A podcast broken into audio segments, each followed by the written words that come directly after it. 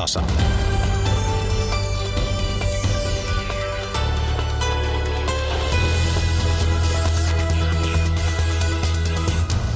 Nappaa lapset kiinni hyvän teossa sankaruushetkessä. Tee numero siitä, kun asiat sujuvat. Tätä on vahvuuspedagogiikka, mutta miten se toimii käytännössä? Kouluttaja ja tohtorikoulutettava Kaisa Vuorinen on vieraana ajantasassa. Kuulemme myös opetusministeri Sanni Kran Laasosen ajatuksia vasuista, siis varhaiskasvatussuunnitelmista.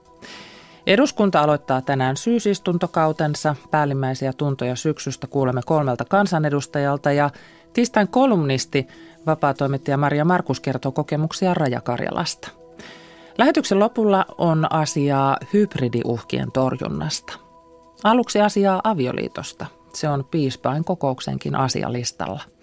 Minä olen Kati Lahtinen, tervetuloa ajantasan seuraan.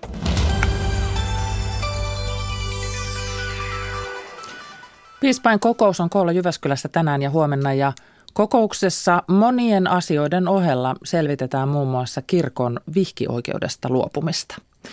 Miksi kirkko selvittää tätä vihkioikeudesta luopumista? Siihen vastaa piispain kokouksen pääsihteeri Jyri Komulainen. No kyse on tietenkin niistä kirkollisista prosesseista, jotka liittyvät avioliittolain muutokseen. Kirkolliskokouksessa tehtiin yksinkertaisesti aloite siitä, että pyydettiin, että kirkossa selvitettäisiin mahdollisuus ja mikä, mitä merkitsisi vihkioikeudesta luopuminen. Ja se prosessi on nyt sitten siinä pisteessä, että asia on piispain kokouksen käsiteltävänä. Ja onko niin, että vaakakupin toisella puolella on se, että kirkko alkaa vihkiä samaa sukupuolta olevia pareja?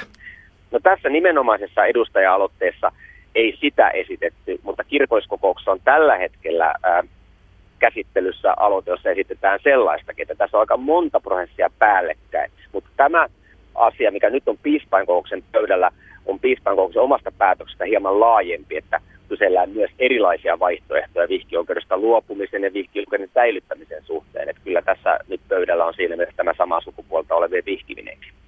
Käytännössä siis nämä kaksi asiaa kuitenkin on ne, joiden kesken tässä käydään tätä keskustelua.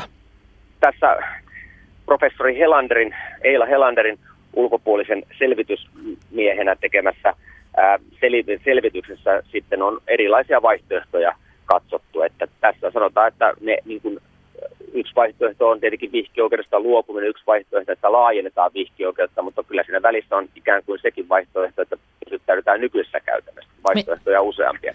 Mitä se tarkoittaisi tämä vihkioikeuden laajentaminen? Vihkioikeuden laajentamisella tarkoitan yksinkertaisesti sitä, että kirkossa vihittäisiin paitsi eri sukupuolta olevia pareja myös samaa sukupuolta olevia pareja. Sehän tässä on nyt se yksi kuuma peruna kaikessa keskustelussa ja kaikissa prosesseissa.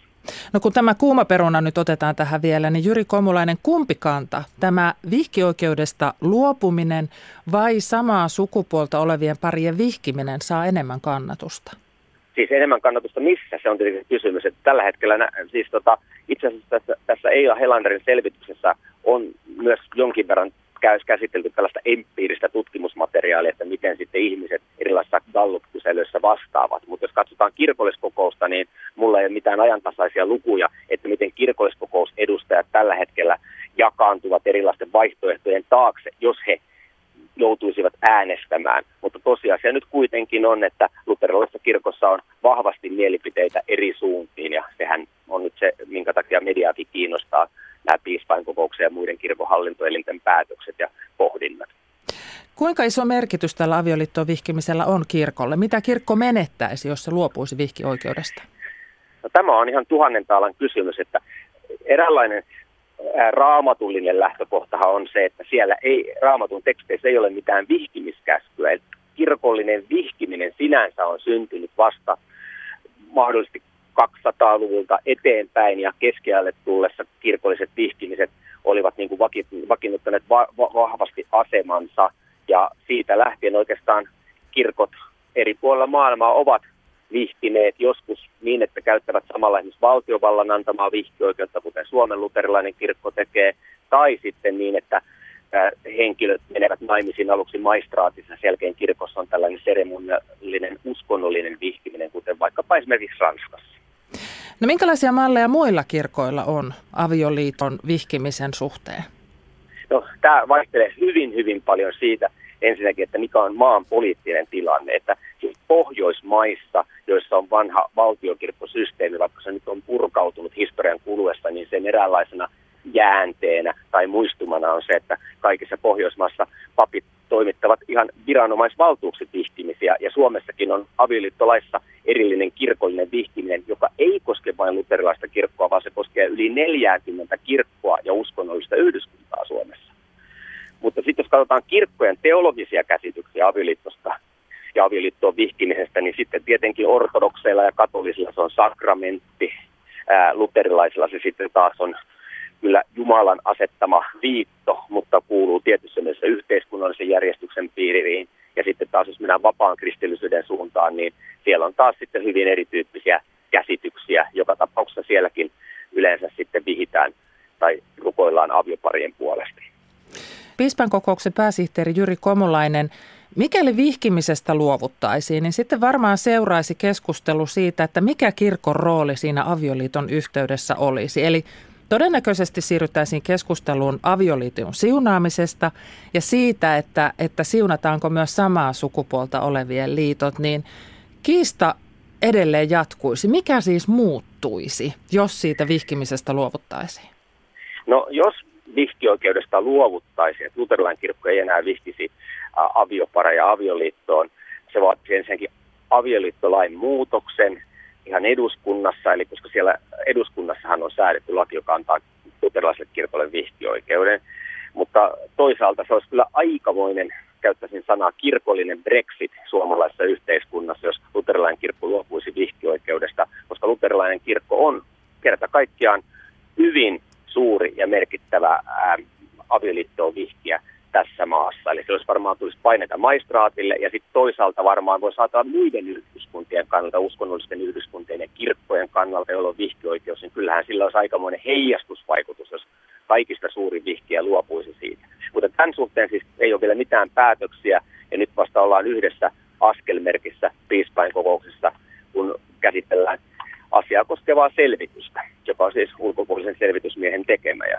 sinänsä päätökset eivät ole piispain kokouksen käsissä, vaan asiat etenevät aina taas kirkolliskokoukseen, mitä ikinä halutaan päättää luterilaisessa kirkossa. Eikä tämä selventäisi yhtään kirkon kantaa myöskään samaa sukupuolta olevien liittoja kohtaan, koska se asia jäisi edelleen auki? No se on totta, totta kai siis avioliittoon vihkiminen on jollain, joltain osin aika eri asia kuin avioliiton siunaaminen. Jos avioliitto on vihkimisestä viranomaisvaltuuksiin ikään kuin luovuttaisiin jäljellä, jäisi kuitenkin se, sanottaisiko näin, uskonnollinen ydin, eli se mikä on uskonnollisen yhdyskunnan, eli tässä tapauksessa luterilaisen kirkon erityisalue, eli siunaaminen ja rukous, ja miten sitten taas seurattuu erilaisiin tilanteisiin ja miten sitä käytetään, niin totta, keskustelu varmaan jatkuu kaikissa vaihtoehdoissa. Kiitoksia näistä tiedoista Piispan kokouksen pääsihteeri Jyri Komulainen. Kiitos. Tämä on ajan tasa. Tänään vietetään vasuista vauhtia varhaiskasvatukseen päivää ja tällä päivällä tehdään näkyväksi joka päivä tehtävää tärkeää varhaiskasvatustyötä päiväkodeissa ja myös perhepäivähoidossa. Opetusministeri Sanni Graan Laasonen on ollut viettämässä päivää päiväkotiin Merirastissa Vuosaaressa. Hyvää aamupäivää Sanni Graan Laasonen. No oikein hyvää aamupäivää ja terveisiä sieltä Merirastin päiväkodista. Oli oikein vilkasta uuden oppimista Merirastin eskareilla. Ihan niin kuin Vasuun kuuluukin, nämä uudet varhaiskasvatussuunnitelmat eli Vasut otettiin käyttöön Suomen päiväkodeissa tämän vuoden elokuussa. Mikä näissä Vasuissa on kaikkein tärkein asia lasten kannalta? No, kaikkein tärkein asia on se, että, että niillä voidaan vahvistaa varhaiskasvatuksen laatua ja myöskin tasa-arvoa, eli rakentaa – laadukasta varhaiskasvatusta jokaiselle lapselle. Ja ensimmäistä kertaa nämä varhaiskasvatussuunnitelmat on normiasiakirja, eli ne velvoittaa kaikkia päiväkoteja ja se vie tietysti meidän suomalaista varhaiskasvatusta huomattavin askelin eteenpäin. Näiden vasujen kautta halutaan tarjota lapsille tasa-arvoista kasvun polkua, niin kuin itsekin sanoitte, ja myös semmoista alkua elinikäiselle oppimiselle. Miten tämä menee yksin tämän hallituksen päätöksen kanssa rajata subjektiivista päivähoito-oikeutta, joka tekee siis sen, että kaikki lapset eivät ole mukana tässä varhaiskasvatuksessa? No sehän ei ihan näin ole, että jokaisella lapsella on Suomessa oikeus varhaiskasvatukseen vähintään se 20 tuntia päivässä ja sen ylimenevä aika on sitten tarpeen mukaan. Eli jos se on lapsen edun mukaista ja, tai jos se tarvitaan siis vanhempien työssäkäynnin vuoksi, niin niin varhaiskasvatusta on myös enemmän kuin se 20 tuntia. Ja sen ohella sitten varhaiskasvatusta tällä hetkellä voimakkaasti kehitetään. Et esimerkiksi ensi vuoden alusta varhaiskasvatusmaksut laskee tuntuvasti 70 miljoonalla. 6700 perhettä pääsee lisää maksuttoman varhaiskasvatuksen piiriin. Ja lisäksi nyt vielä ihan tuoreena päätöksenä niin käynnistämme kokeilun viisivuotiaiden maksuttomasta varhaiskasvatuksesta halukkaiden kuntien kanssa.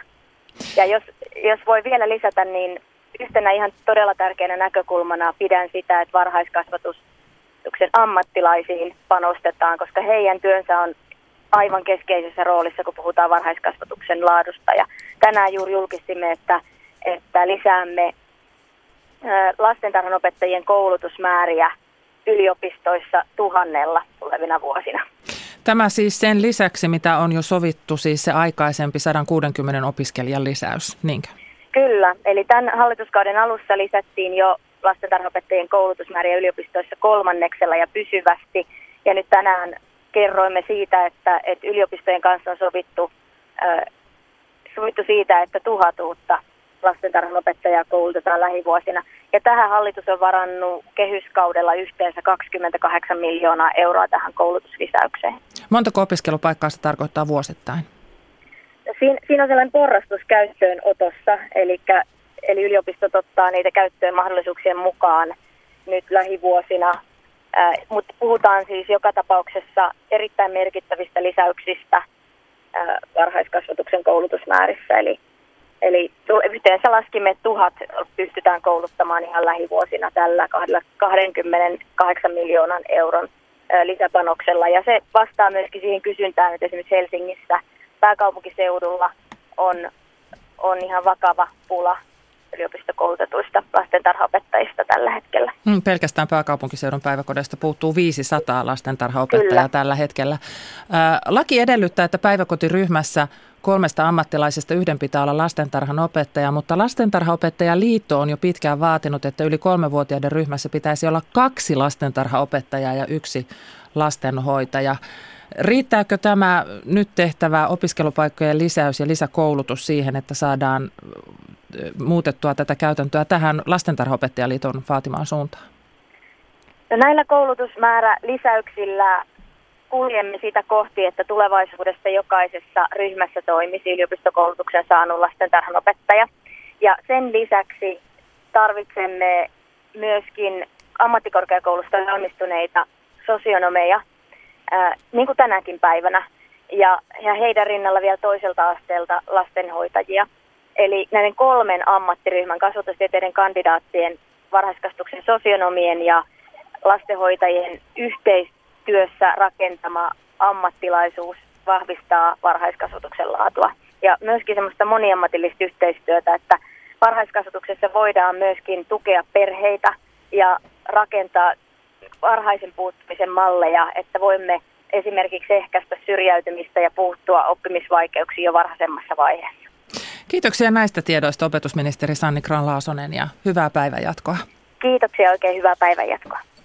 Me jatkamme täällä studiossa itse asiassa suoraan tästä aiheesta, koska ne vasut, ne toteutuvat siellä päiväkodeissa ja siellä päiväkodeissa sitten tarvitaan monenlaista tarkkaa silmää siitä, että miten ollaan erilaisten lasten kanssa – Tervetuloa ajantasan vieraaksi erityisluokan opettaja, kouluttaja ja tohtorikoulutettava Kaisa Vuorinen.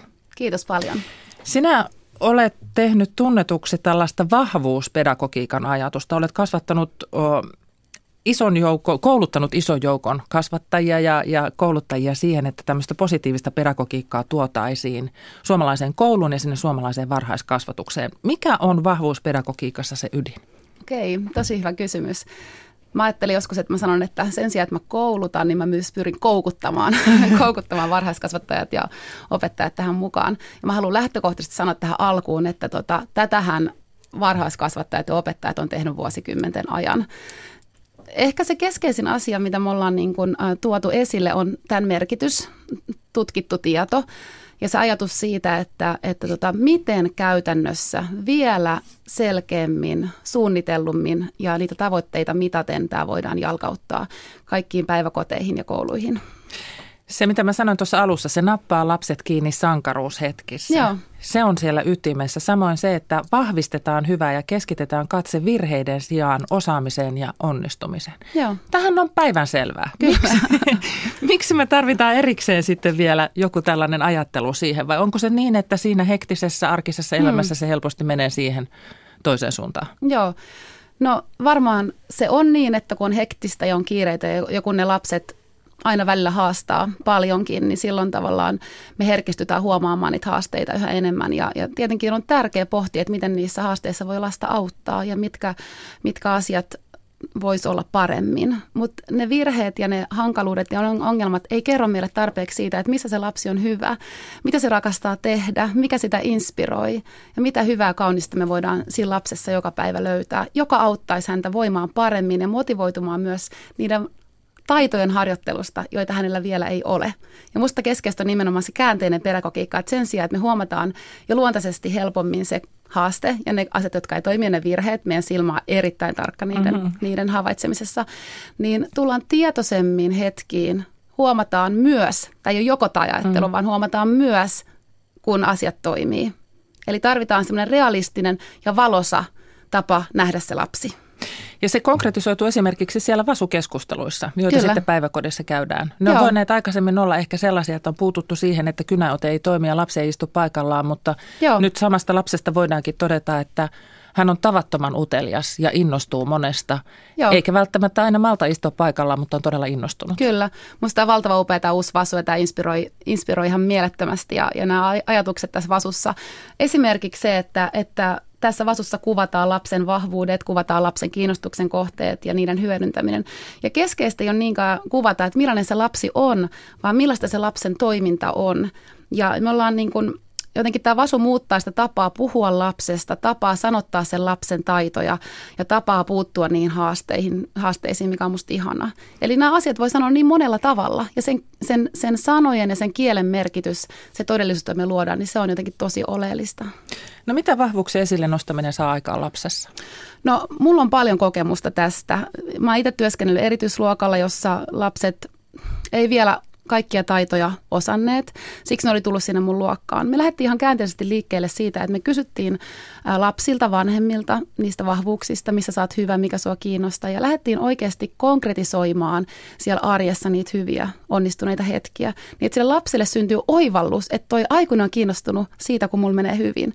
Ja, ja kun näissä pienissä vuorovaikutuksen hetkissä konkreettisesti sanallistettiin sitä, mikä meni hyvin, niin se lapsi pikkuhiljaa oppi itsekin huomaamaan, että okei, tällaista musta löytyy. Ja mä usein käytän niin varhaiskasvattajien koulutuksessa niin kuin sellaista ajatusta, että nämä lapset oppii vähän niin kuin lainausmerkeissä uuden kielen. Tai usein puhutaan, että ekaluokalta pitää aloittaa ruotsin opiskelu tai englannin opiskelu. Mutta hei, tämä on kielikylpy siinä, missä uuden kielen opettelu. Kuulla sanoja, joiden kautta oppia ajattelemaan itsestä onnistuvana, paljossa taitavana ja oppia sanottamaan niitä omia kokemuksia parhaita puolia. Sitä me musta tarvitaan vielä lisää. Eli opetellaan se sanallistamisen taito ja halu osoittaa sitä arvostusta. Se ei Näille. pelkästään siis tämmöistä itsetunnon vahvistamista, vaan se on myös itsetuntemuksen vahvistamista. Ehdottomasti. Se on nimenomaan itsetuntemuksen vahvistamista ja, ja mun mielestä... Ähm, jotenkin tässä me ollaan nyt asian ytimessä. Ja, ja mä ajattelisin niin, että kaikki varhaiskasvattajat ja opettajat tekee tätä jo monin eri tavoin, mutta me voidaan tätä tehdä vielä niin kuin taitavammin, kun me ekaksi vaikka itsessämme löydetään niitä vahvuuksia, opitaan ne sanat ja opitaan tunnistamaan niitä siellä arjessa.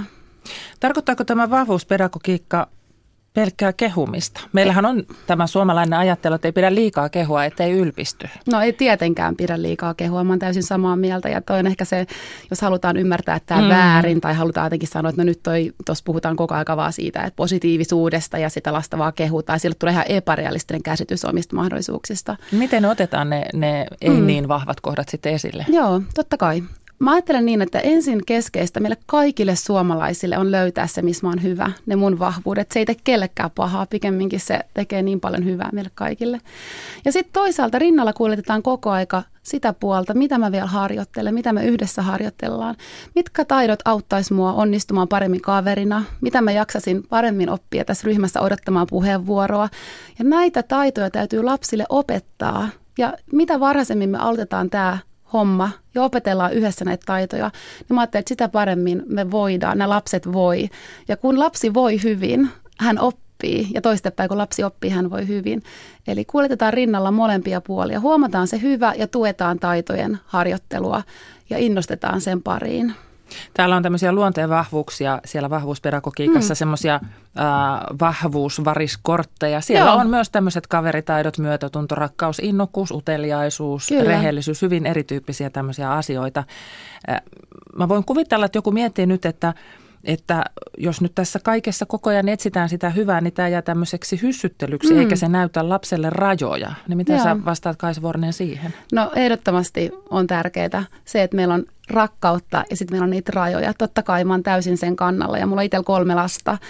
Ja, ja niin kuin, mutta eri asia on musta se, että miten me, miten me niin kuin annetaan sitä palautetta, minkälaisiin asioihin meidän huomio kiinnittyy. En mä tarkoita, että koko ajan pitäisi olla kehumassa, ei missään nimessä, mutta että huomataan ne hyvät hetket ja, ja niin pysähdytään niiden äärelle ja vaalitaan niitä niitä kohtaamisia ja niissä vaihdettuja kokemuksia ja annetaan sen arvostuksen olla siinä silloin, kun sen aika on.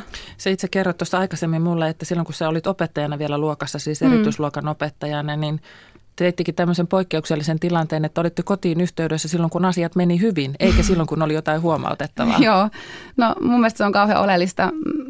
Mä käytän tässä usein sellaista ajatusta, jos sallit, että mä sanon vähän vertauskuvallisesti.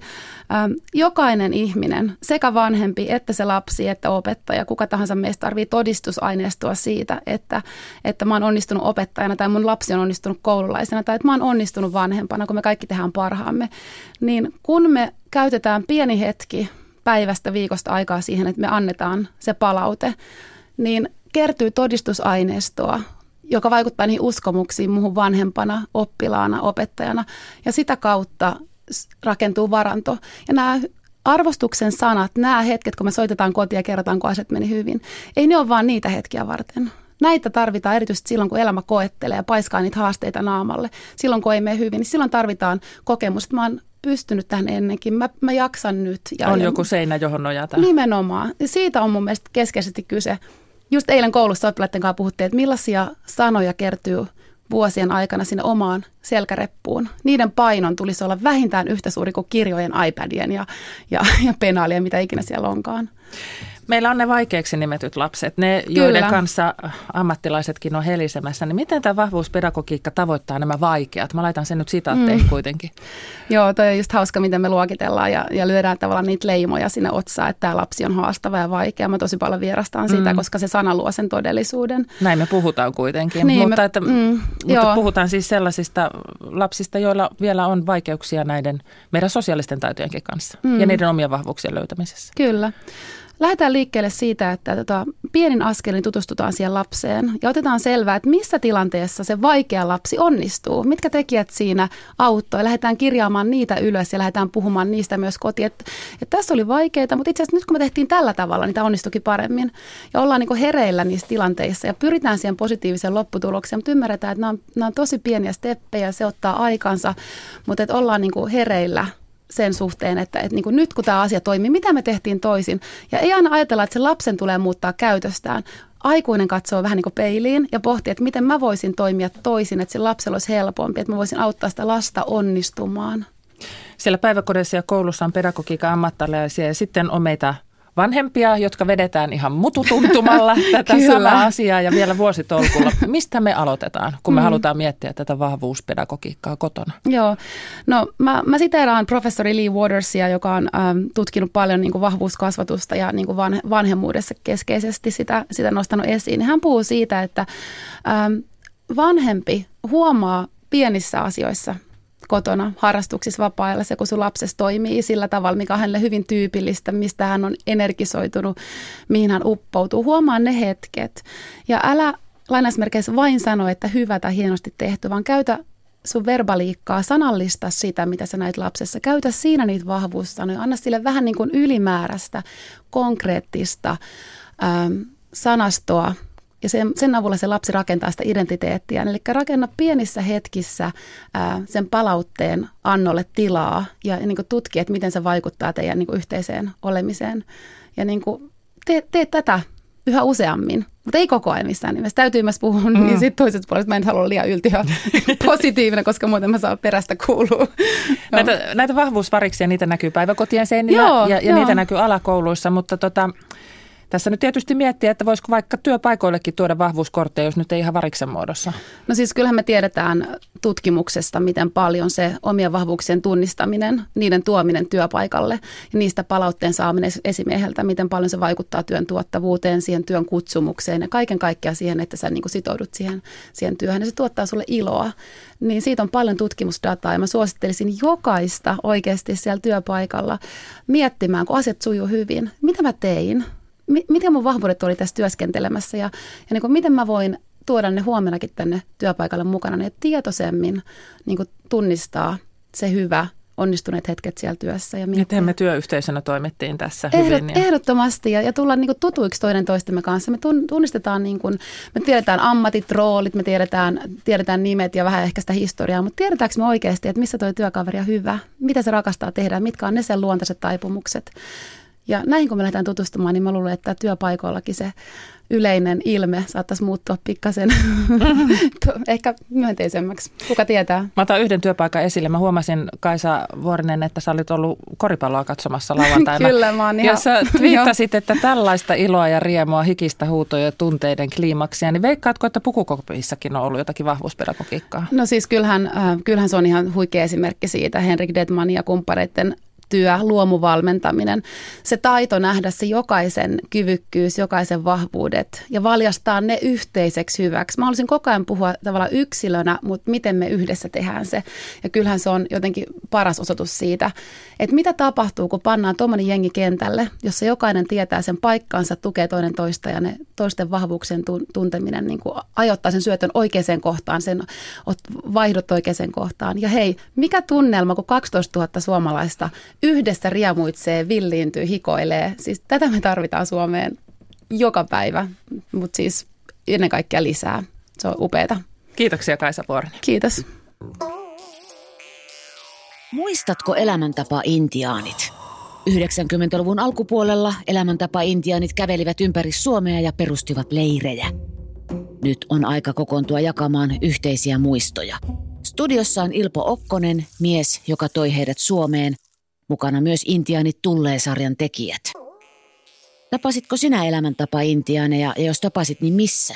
Tekikö mieli liittyä mukaan? Vierailitko kenties leirillä? Kerro yle.fi kautta Radio Suomi. Elämäntapa Intiaani ilta tiistaina 5. syyskuuta. Yle. Radio Suomi. Iso maa, isot kuopat kokemus Venäjältä sai kolumnistimme Maria Markuksen näkemään kotinsa vähän kirkkaammin siitä tänään kolumnissa. Ja puhumme myös eurooppalaisista hybridiuhkien torjunnasta ja lisäksi katsastamme vähän politiikan syksyä, mutta sitä ennen mennään nettisivuille. Aki.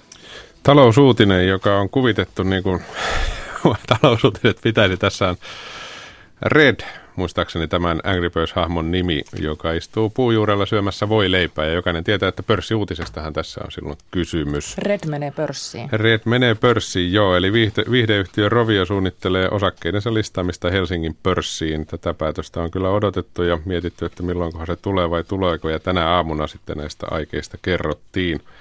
Tiedotustilaisuus on ymmärtääkseni kello 11 aiheesta, eli noin puolen tunnin kuluttua. Ja mainittakoon muuten, että tammi-kesäkuun liikevaihto oli nyt 152,6 miljoonaa euroa, eli ihan kohtuullisen koosta bisnestä tehdään. Tuo pörssi on varmasti, pörssimeno on varmasti ihan paikallaan. Sitten on otsikko, joka on, että Suomen syvin reikä kallistui. Mitä sinulle, Kati, tulee ensimmäiseksi mieleen siitä, kun reikä kallistuu? en voi sanoa ääneen sitä lähetyksessä. Mietin, että onko joku porannut nyt vinoa vai mitä tässä on tapahtunut, mutta kyllä kyse on vaan siitä, että kun tuolla Otaniemessä tehdään sitä Suomen suurinta reikää, jolla on siis tarkoitus tuottaa maalämpöä itse asiassa 10, 10 prosenttia Espoon kaukolämmöstä jossain kohtaa. Siitähän on keskusteltu tässäkin studiossa silloin, kun tuo projekti alkoi, niin nyt on käynyt ilmi, että tämä ei ollutkaan ihan niin halpa homma kuin alun perin suunniteltiin. Eli ST1 joutuu vaihtamaan Otaniemen geotermisen koelaitoksen poraustekniikan ja se maksaa. Ja nyt sitten mietitään, mitä tehtäisiin, mutta joka tapauksessa jatketaan. Vuoden loppuun mennessä pitäisi tehdä kokeet, joilla selvitetään reikään suihkutettava veden kulkeutumista ja kuumenemista kallioperässä. Eli kuolinisku tämä ei ole vielä, ei ainakaan hanskoja heitetä tiskiin. Näin tuossa uutisessa sanotaan. Ja sitten vielä ihan tuore uutinen, joka on tullut tuossa pari minuuttia ennen kymmentä, kertoo, että suosittu käännössivusto julkistaa käyttäjien yksityisiä tekstejä ja yritysten sisäisiä sähköposteja. Myös suomalaisyritysten tekstejä on nähtävissä. Tämä on translate.com käännöspalvelu. Ja näitä tekstejä siis julkistetaan avoimesti internetissä. Myös useiden suomalaisyhtiöiden ja myös suomalaisten yksityishenkilöiden tekstejä on helposti nähtävissä. Ja tässä kerrotaan kyllä tässä palvelun käyttäjäehdossa, että näin tapahtuu, mutta en tiedä kuinka moni on ehtinyt lukea. Jos olette mm. palvelua käyttäneet, niin käykää lukemassa tämä Käyttäjäehdot on aina luettu niin tavattoman tarkkaan. Sulla on myös siinä se tieto siitä koripallopelistä. Monelta se alkaa tänään? Koripallopeli alkaa tänään kello 20 ja täällä on hyvä kommentti. Nautin Lauri Markkasesta, kun voit huomenna. Se ei ehkä enää ole mahdollista, kuulostaa dramaattiselta, mutta siinä on vissi pointti. Käykää lukemassa mm. sekin. Sitten Matti Ylönen, Suomen radion puolelle käännytään nyt. Suomen radio singahtaa heti lähetyksen alkupuolella Tornioon, jossa turvapaikanhakijat ovat ilmaisemassa mieltään. Ja siellä on puhuttu jopa tällaisesta ylimarssista, eli rajan yli Ruotsiin hakemaan turvapaikkaa. Meillä on siellä toimittaja paikan päällä ja kuullaan tuoreet kommentit, että miten tilanne siellä etenee. Saattaa siellä olla, että jos vasta meille osoittajia on, niin, niin myös mm, saattaa sanan säilä ja singahdella. Sosiaalinen media on antanut vähän ymmärtää, että siellä olisi näitä vastamielenosoittajiakin, joten se voi olla vähän tulehtunutkin tilanne. Mutta näillä aiheilla muun muassa lisäksi ollaan yhteydessä eduskuntaan uusittuun eduskuntataloon, jossa tänään syyskausi starttaa, ja niin ilmeisesti tekin olette vielä tässä. Ehdimme tehdä sen iltapäivällä tarkemmin, mutta sitä ennen siis Suomen Radio ja Matti Ylönen. Eduskunnasta puhutaan nytkin, mutta puhutaan siitä, että mistä siellä eduskunnassa puhutaan. Nimittäin Syyskausihan tässä on alkamassa ja asioita käsiteltävänä. Mitkä asiat ovat päällimmäisenä mielessä? Siitä keskustelemassa Sakari Kilpelän johdolla kansanedustajat Timo Harakka SDPstä, Elsi Katainen keskustasta ja Ville Tavio perussuomalaisista. SDPn puheenjohtaja Antti Rinne sanoi, että puolueessa selkeän puukottajat ja puolueen toiminnan haittajat ovat vauhdissa. Mitä demareissa puuhataan, näin siihen vastaa Timo Harakka. Totta kai puolueessa käydään keskusteluita ja koitetaan mennä eteenpäin ja saada parempia, parempaa luottamusta kansalaisilta. Ja mä oon ihan varma, että, että kun päästään esittämään jälleen tämän syksyn vaihtoehtobudjetteja omia ratkaisujamme, niin ää, herää se ymmärrys, että tälle nykymenolle on vaihtoehto. Kannatuksen puolesta keskustalla ja perussuomalaisilla menee yhtä huonosti kuin demareillakin. Mitä perussuomalaisissa, Ville Tavioita, aiotaan tehdä, jotta oppositioilme kirkastuu, kun hallitus ajaa juuri sitä politiikkaa, jonka perussuomalaiset ovat hyvä, hyväksyneet. Hallitus ajaa pitkälti tietenkin myös sellaisia teemoja, jotka oli perussuomalaisten hallitustaipaleella tärkeitä, mutta on aivan selvää, että perussuomalainen liite, liike pohjautuu hyvin paljon eh, euro- ja EU-kriittisyydelle sekä sitten myös vastuullista maahanmuuttopolitiikkaa korostamme, mutta myös, myös sitten suomalaisen työn työn kannattavuuden epäkohtia tuomme varmasti paljon esille. Että te eroatte hallituksesta vain tuolla euro- ja EU-vastaisuudella? Kyllä me eroamme hallituksesta ihan varmasti muillakin linjoilla, mitä tulee sitten, sitten niihin asioihin, missä hallitus on, on nyt sitten kuitenkin tällä, tällä pari vuoden taipaleella epäonnistunut. Esimerkiksi kannustinloukkujen purku. Turvallisuus on varmasti syksyn suuri teema ja siinä uskon, että ihmiset huomaavat aika nopeasti, että perussuomalaisten vaihtoehto turvallisuustilanteen parantamiselle on kaikkein tehokkain. Miten te eroatte sinisistä? Olen seurannut heitä tieten, tietenkin tässä tarkalla silmällä ja vaikuttaa siltä, että he ovat tällainen, tai yrittävät ainakin olla tällainen halpa kopio perussuomalaisista kuitenkin siten, että siellä on liittovaltiomyönteisyyttä – ja tällaista monikulttuurisuus, yhteiskuntamyönteisyyttä huomattavasti enemmän kuin meillä. Elsi Katainen, keskustassa muistutetaan, että aina kokoomuksen kanssa on hallituksessa käynyt huonosti. Ja niin näyttää käyvän nytkin. Miksi keskusta on taipunut politiikkaa, joka hyödyttää kokoomusta, nostaa sen kannatusta? Minun mielestäni keskusta on onnistunut viemään niitä asioita eteenpäin, jolla ihan hyvin toimintakykyinen hallitus on saanut eteenpäin juuri Suomelle tärkeitä asioita, joista tulokset ovat näkyvissä. Miksi talous ja, laskee? talous ja työllisyys ovat nousussa, velkaantuminen on taittumassa, tärkeät perusasiat on saatu hoitumaan. Toisaalta vastuullinen päähallituspuolue joutuu kokemaan aina tämän.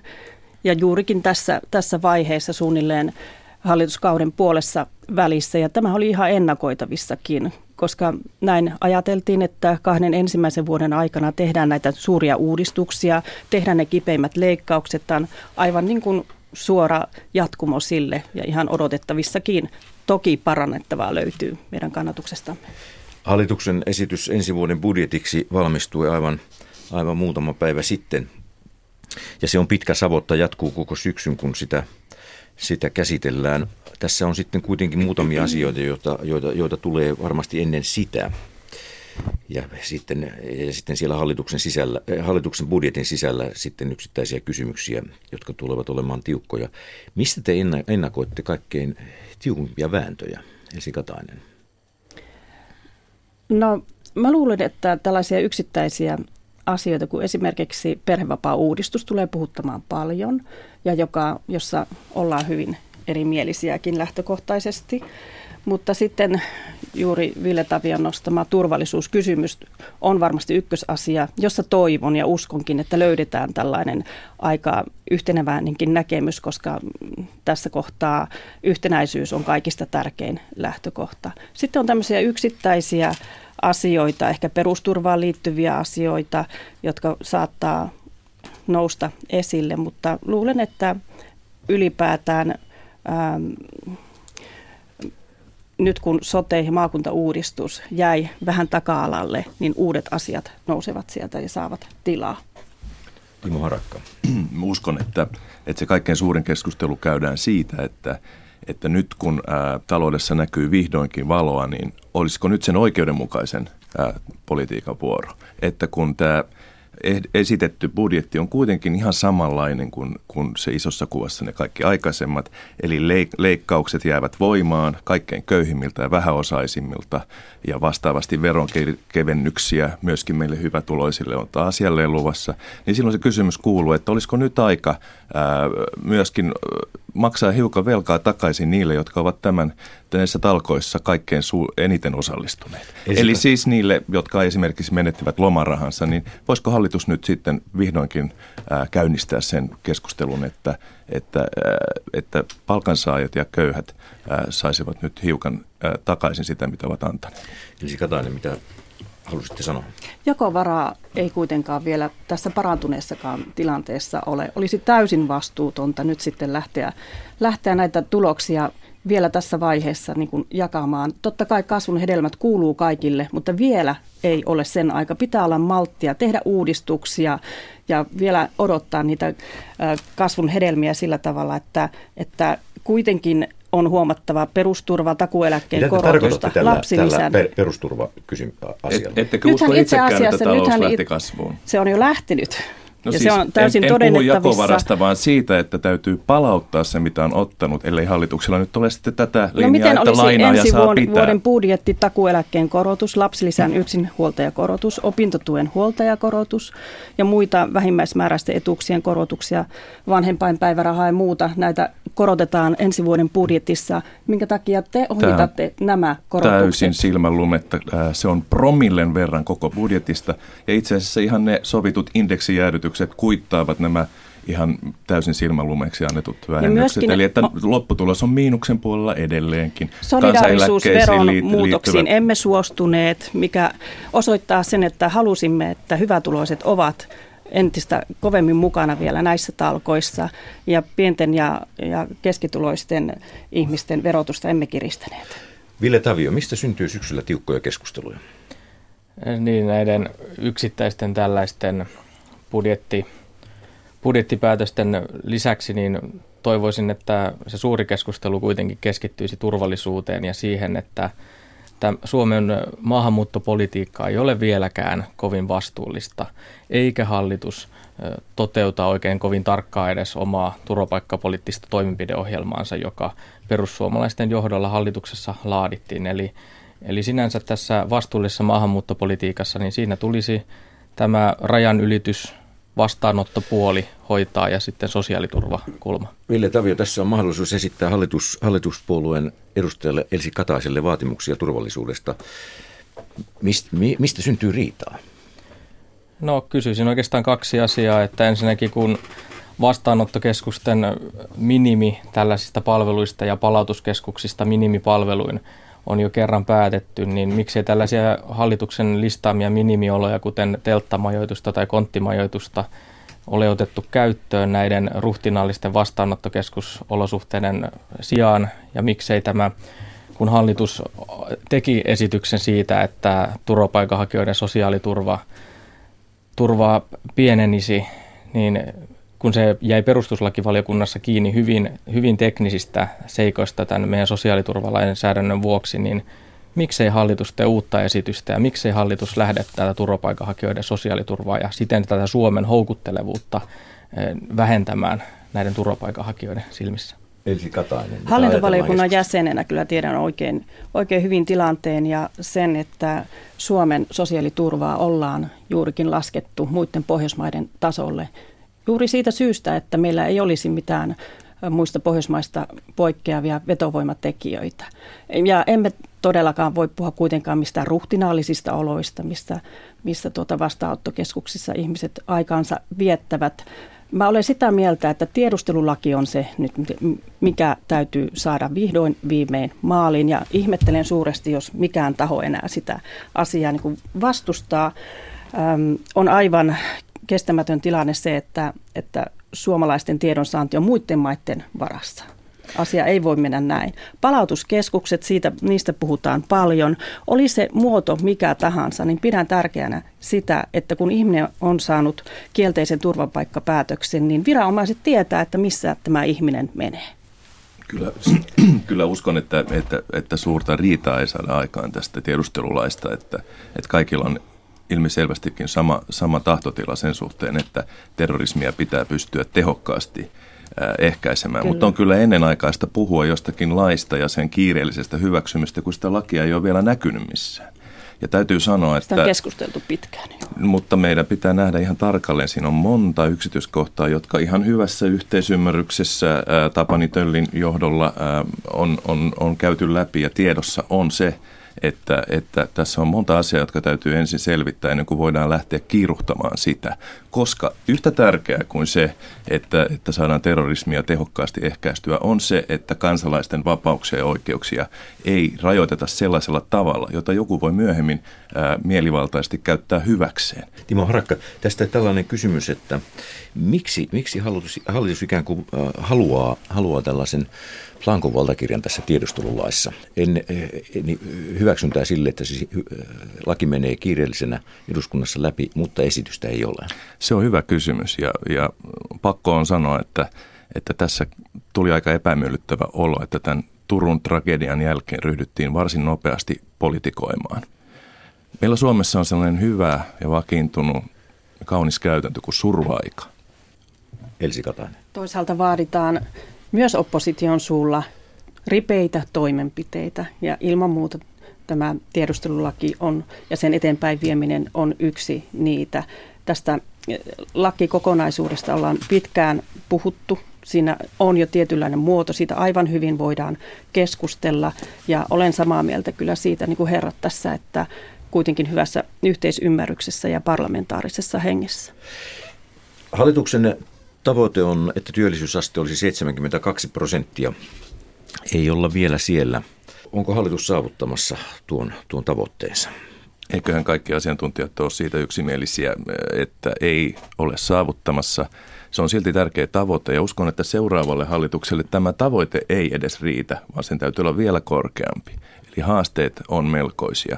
Ja siksi on tietenkin pettymys se, että tässä budjetissa ei tartuta työllisyyden hoitoon sen vaatimalla tavalla. Eli kun esimerkiksi Tanskassa on yhtä työtöntä kohti 13-kertaiset resurssit, niin Suomessa pikemminkin pitkällä tähtäimellä lasketaan näitä resursseja tämän hallituksen ajattelun pohjalta. Ja täytyy sanoa, että se, mikä tässä budjetissa ehkä se suurin pettymys on kuitenkin se, että, että kaikki suuret toimenpiteet lykätään seuraavalle hallitukselle. Elsi Katainen mainitsi tämän perhevapaa-uudistuksen, joka pannaan ikään kuin vasta nyt liikkeelle. Silloin olisi suuri kiire, silloin on suuri merkitys sille, että saataisiin pysyviä talouden kasvun elementtejä. Toinen on yritystuet, joihin hallitus ei lupauksista huolimatta uskaltanut puuttua. Sekin jää meidän kaikkien yhteisesti mietittäväksi. Ja kolmas on nämä veromuutokset, joihin myöskään ei saatu mitään ratkaisuja. Eli seuraava hallitus ratkaisee tämän hallituksen ongelman. Näin Timo Harakka SDPstä. Keskustelemassa myös Elsi Katainen keskustasta ja Ville Tavio perussuomalaisista ja toimittajana Sakari Kilpelä.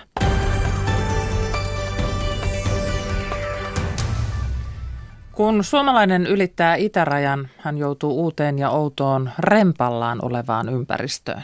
Kuoppaiset tiet ja valtava elintasokuilu ovat kuin aikahyppy talvisotaa edeltävään aikaan, sanoo kolumnisti vapaatoimittaja Maria Markus.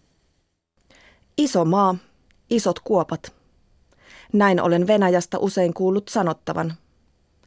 Tällä viitataan kai ennen kaikkea maan sotaisaan historiaan ja ison määrän ruumiita vetäviin maakuoppiin – mutta sanonta pätee myös karjalaisiin maanteihin. Auton ja hermot rikkoviin pölyisiin, mutkitteleviin, yllätyksellisiin ja kuoppaisiin kärrypolkuihin, joita pitkin matka kestää ja kestää. Tein hiljattain roadtripin ystävättäreni kanssa Rajakarjalassa. Tällaiselle Venäjän matkailun keltanokalle jo rajan ylittäminen Niiralasta Wärtsilään oli kuin astuminen toiselle planeetalle – mitä hittoa planeetalle? Olin tiennyt elintasokuilun Suomen ja Venäjän Karjalan välillä olevan valtava, mutta vasta nyt asia konkretisoitui. Olin yhtä kysymysmerkkiä. Miten hitossa kaikki voi olla niin rempallaan? Miten hitossa ihmiset tyytyvät tähän? Onneksi menopelinämme oli Jeeppi, sillä matkastamme Korpien katveessa sijaitsevaan Hyrsylän mutkaan ei olisi selvinnyt ilman nelivetoa. Matkanteon kruunasi hetki, kun kahlasin metsätietä halkovassa lätäkössä selvittämässä, riittääkö automme maavarasen ylittämiseen. Ja törmäsin valtaviin, aivan tuoreisiin tassun jälkiin.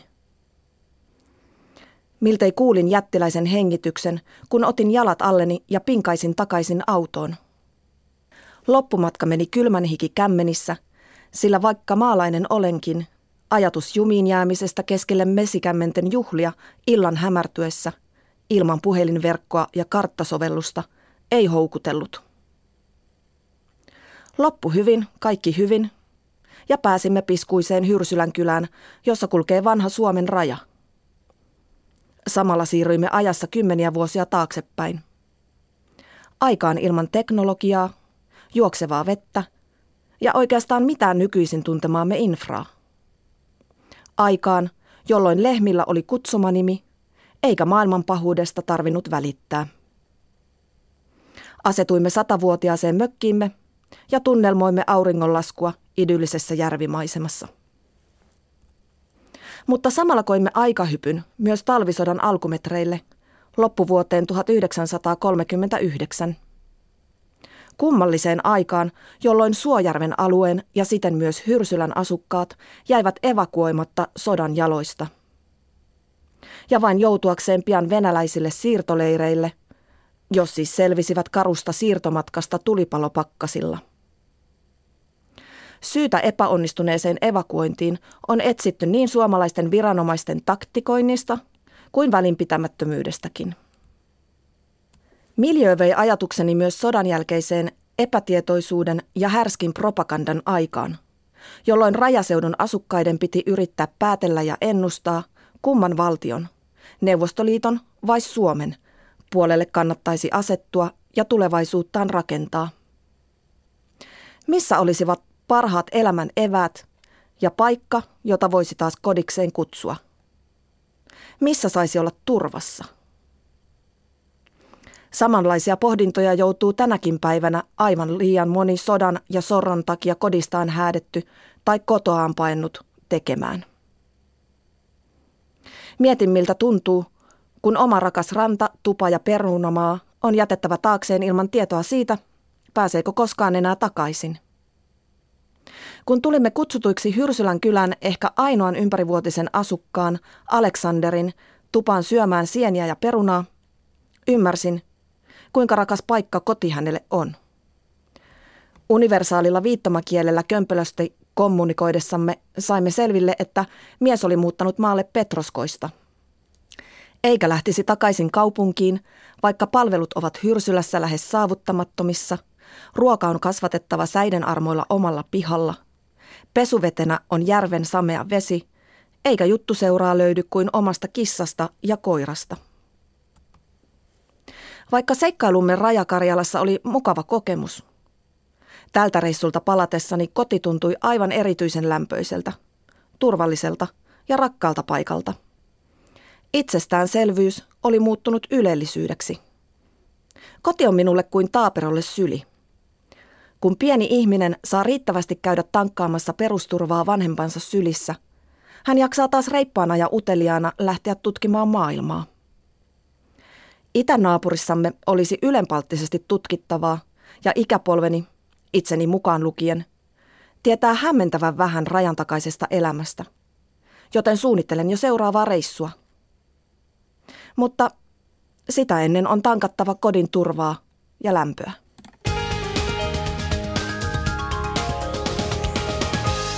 Liikennetiedote tielle 4, Lahden väylä, tarkemmin väli Kehä kolmosen liittymä ja Koivukylän liittymä. Siellä on rikoutunut raskas ajoneuvo tiellä, yksi ajokaista on suljettu liikenteeltä ja haittaa on ajosuunnassa Lahteen. Siis tie 4, Lahden väylä ja tarkemmin väli Kehä kolmen liittymä, Koivukylän liittymä. Siellä on raskas ajoneuvo tiellä, yksi ajokaista suljettu liikenteeltä ja haittaa on ajosuunnassa Lahteen.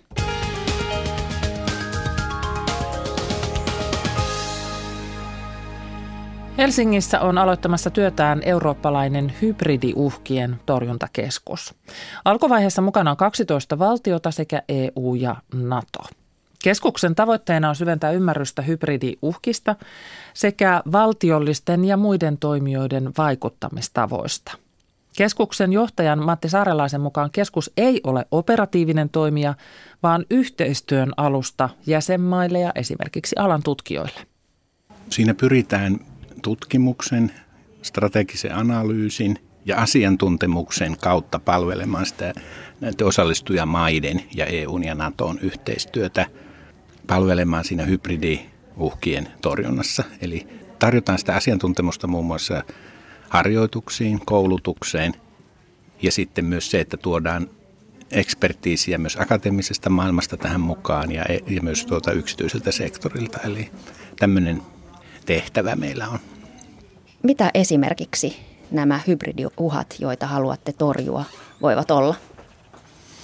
No ne voivat olla hyvin monimuotoisia. Niistä, niistä ei voi oikeastaan niin poissulkevasti määritelläkään, että ne voivat olla informaatiovaikuttamista, ne voi olla mu- muunkinlaista vaikuttamista, jolla tämä tekijä pyrkii joko omaa asemansa nostamaan tai sitten vahingoittamaan tai vähentämään sen sen asemaa, jota vastaan se toiminta tapahtuu.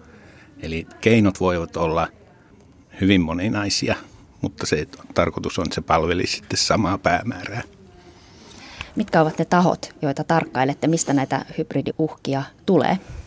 Se on siis valtiollisia toimijoita, mutta sitten on myös ei-valtiollisia toimijoita, kuten muun muassa nyt, jos ajatellaan tämmöisen virtuaalikalifaatin kalifaatin perustamisajatuksia, niin silloin tulee myös mukaan nämä terroristijärjestöt.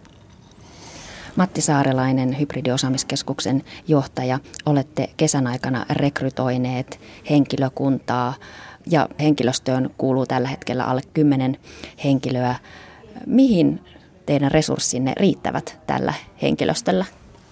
Tällä hetkellä tämä meidän henkilöstömäärä plus meidän budjetti on tarkoitus siihen, että se pyörittää tämän sihteeristön toimintaa.